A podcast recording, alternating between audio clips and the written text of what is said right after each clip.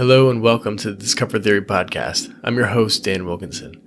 Today I want to do a deep dive into one of my favorite topics, and that topic is habits. I'm going to talk about how to establish new habits, how to decide which habits to build, and which habits to drop. And I'm also going to do a, uh, a deep dive into some daily habits that I enjoy. Comfort Theory podcast is all about leveraging voluntary discomfort to become a better you in every area of your life. So I want to preface all of this by saying that a lot of these books, or a lot of this is from the book um, called Atomic Habits. Um, I listened to an interview uh, with Dr. Peter, Peter Attia and with the author of Atomic Habits, James Clear is the author of Atomic Habits.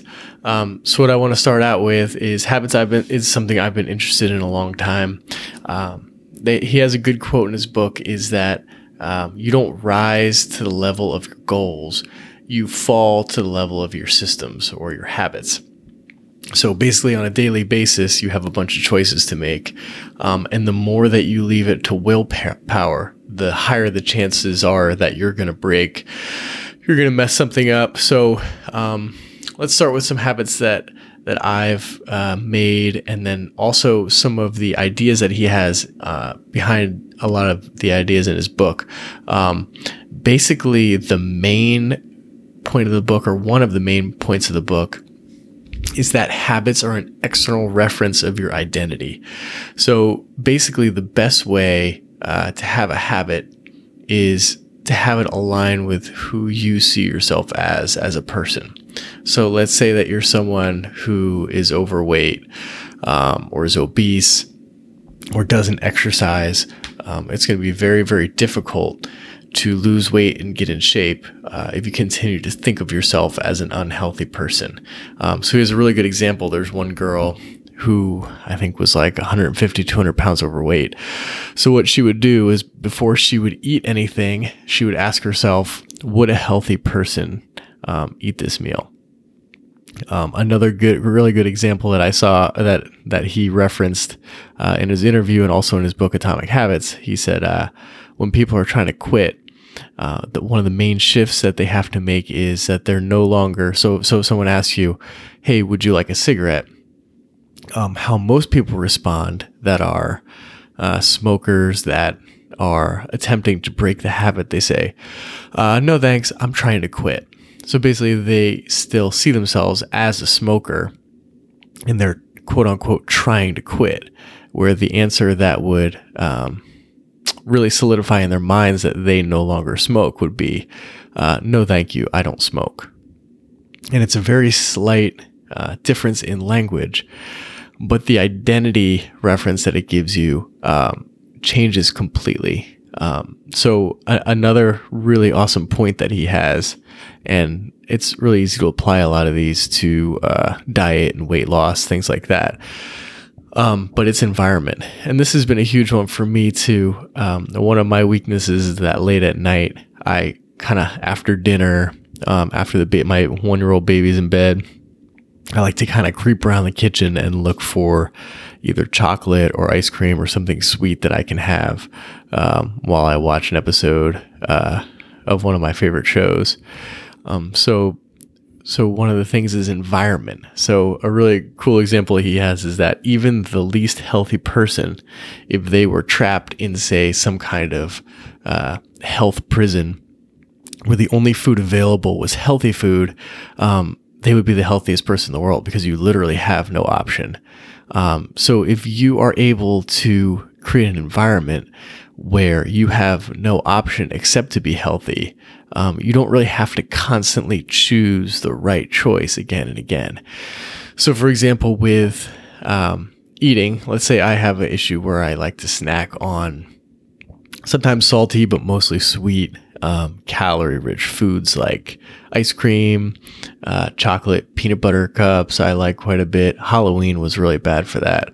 Uh, for me, it's just one of my weaknesses. Um, so, so what you can do is you can kind of purge your house. If you're really struggling with that, it's become a big problem, or you're just on a huge weight loss or a cutting um, time in your cycle um, what you can do is you can just have that willpower for say one couple hours, and that'll get you through a week or two.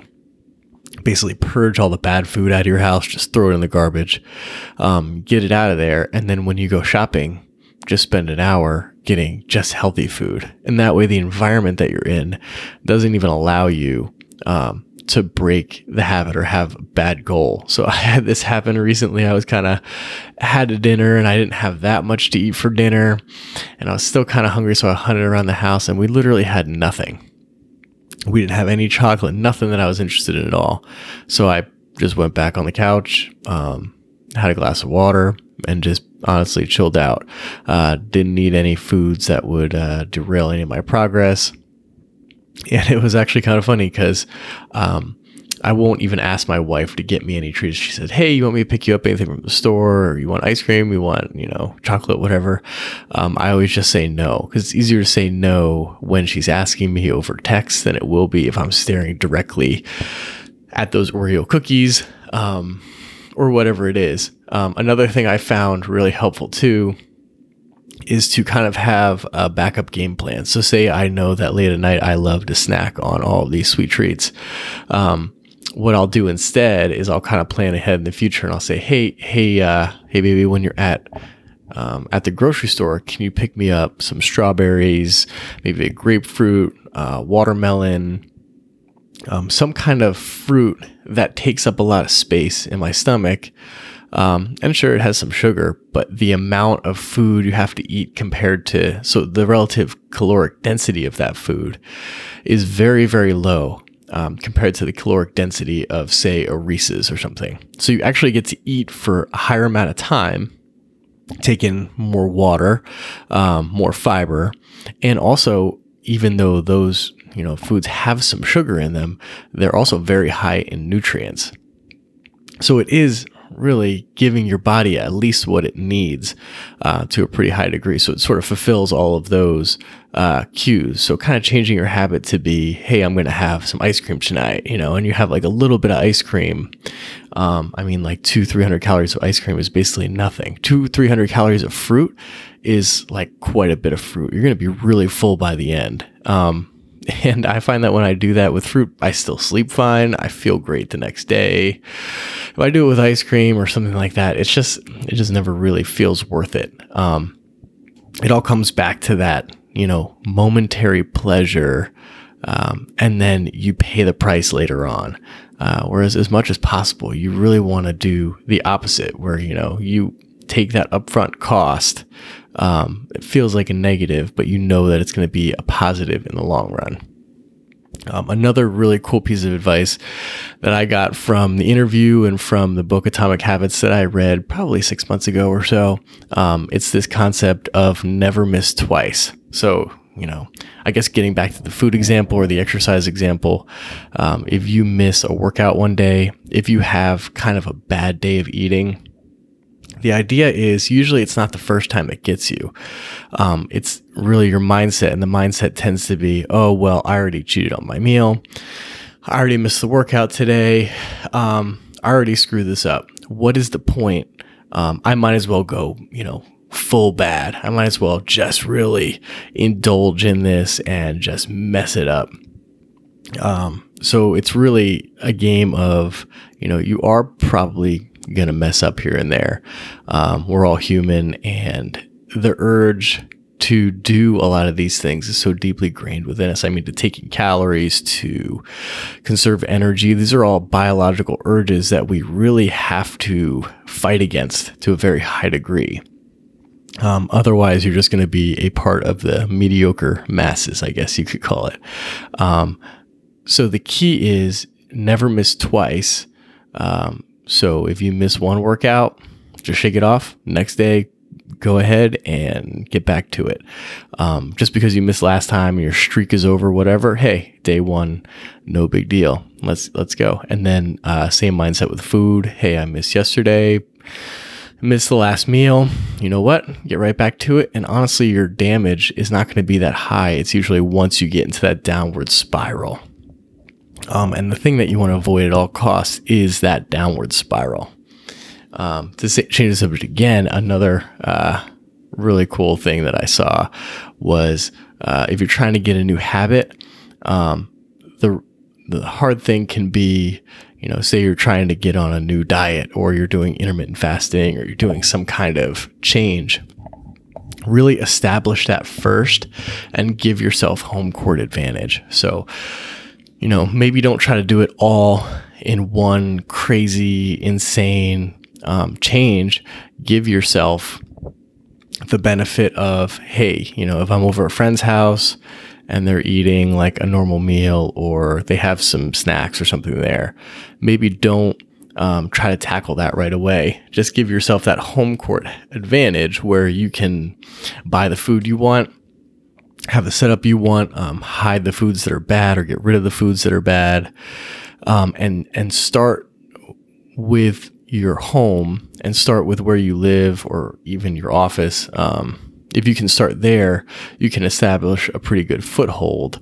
Um, and once you have that foothold established, it makes it a lot easier to then build on that. You have some kind of momentum going. Um, a lot of the habit game is honestly momentum.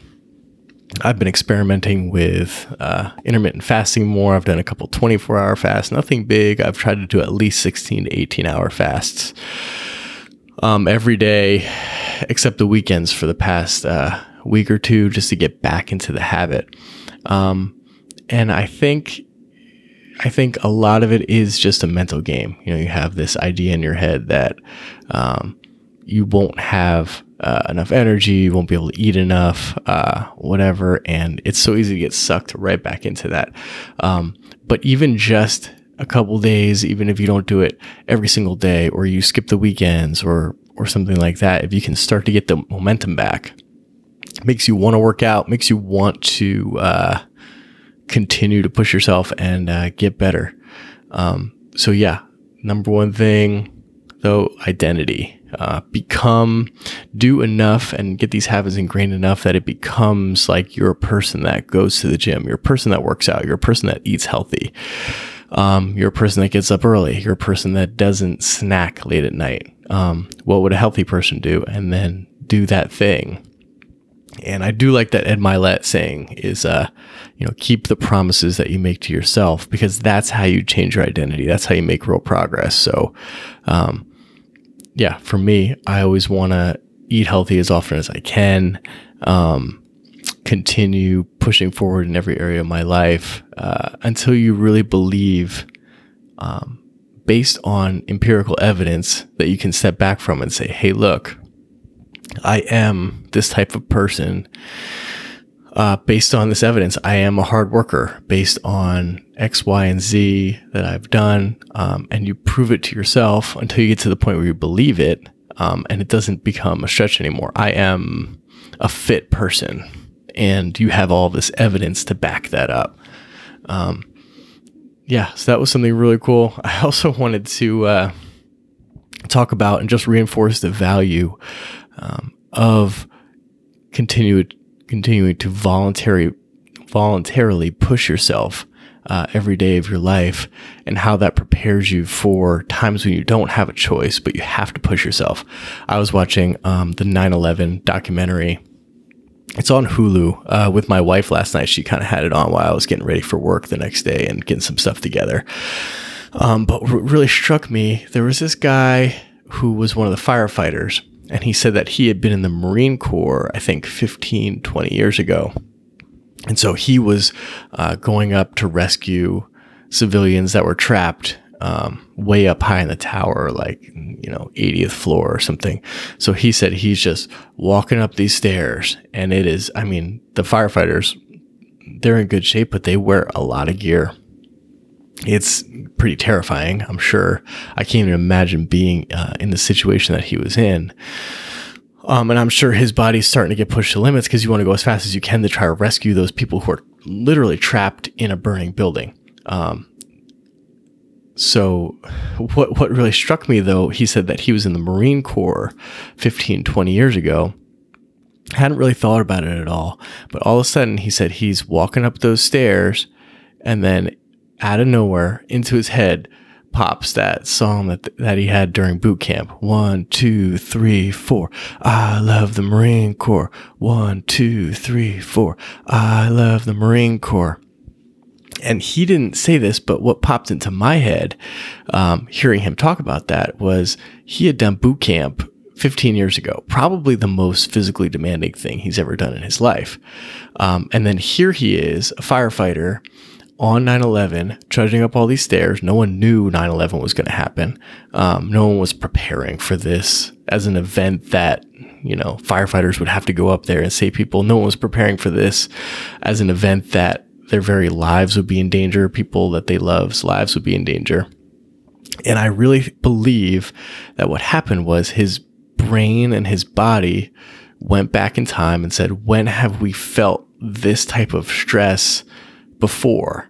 When is the time that we have in our memory, muscle memory, um, pain memory, uh, memory in your brain that you have, kind of that like lizard brain part of you that has flight or fight, um, and has your just base instinct, um, and you know that like lizard base level animal instinct. I really think it dug down deep into his past and found, oh, yeah, we were in boot camp in the Marine Corps 15 years ago. This is what I'm going to draw on. That was the time uh, when this part of my brain, this part of my body was activated. And he was able to draw on that. And he's one of the guys that um, was able to save people's lives uh, based on that training. I mean, obviously the firefighter training, but it sounds like that Marine Corps training is really what came back to him. What I want to bring this back to uh, is the fact that there will be involuntary discomfort. There will be trials in your life. And this is a great example. September 11th, 2001. No one was preparing for this. Um, but there were people who were prepared, who, who had um, gone through training and were as prepared as you can be for something like that. And he was ready. And I think it's really awesome to think that on a daily basis, every day you have the option um, and you get to be in a position and put your body and your mind in a position of voluntary discomfort um, as a way of training for you don't know what, some form of involuntary discomfort that is coming in your life. Um, this guy had ended up training for the involuntary discomfort of going to save people's lives on a burning building on 9 11 and who knows what um, my or your involuntary discomfort will be uh, coming up next. I had a kidney stone, and that was an involuntary discomfort. Obviously, nowhere near uh, September 11th or anything like that, but the the pain was really excruciating. Um, and I was glad that I was prepared in some way for that. And I can only imagine if there's a situation where I need to defend myself or my family, um, if there's some kind of emergency, I want to be as prepared as I can. Um, and I think voluntary discomfort is probably the best way to do it mental, physical, emotional. Um, any way that you can introduce, uh, stress like a positive you know, the opposite of distress is eustress. Distress is like a negative curb stomp your face into the ground. And eustress is that positive kind of stress that makes you stronger. Um, just look for ways every day that you can introduce eustress into your life to keep giving your body and your mind uh, something to push against. I encourage you to keep doing that. Um, and who knows, you might find yourself uh, in your moment in that moment that you have that can change everything in your life, all because you are ready. You've built the habits that you need on a daily basis. And when your moment and your time comes, other people are depending on you, families depending on you, countries depending on you, whoever it is. Um, I hope that you find that you're ready. And, you know, I hope that I find that I'm ready for that also. Um, thanks so much for listening today. Um, that's all I've got so far. I'm going to continue to update this uh, once a week if I can. I'm going to be in Hawaii next week, so I might be a little late with the next one. Um, but yeah, good good chatting with everybody. Um, if you like what you heard, please give a follow and subscribe to Discomfort Theory podcast, and I'll catch you next time.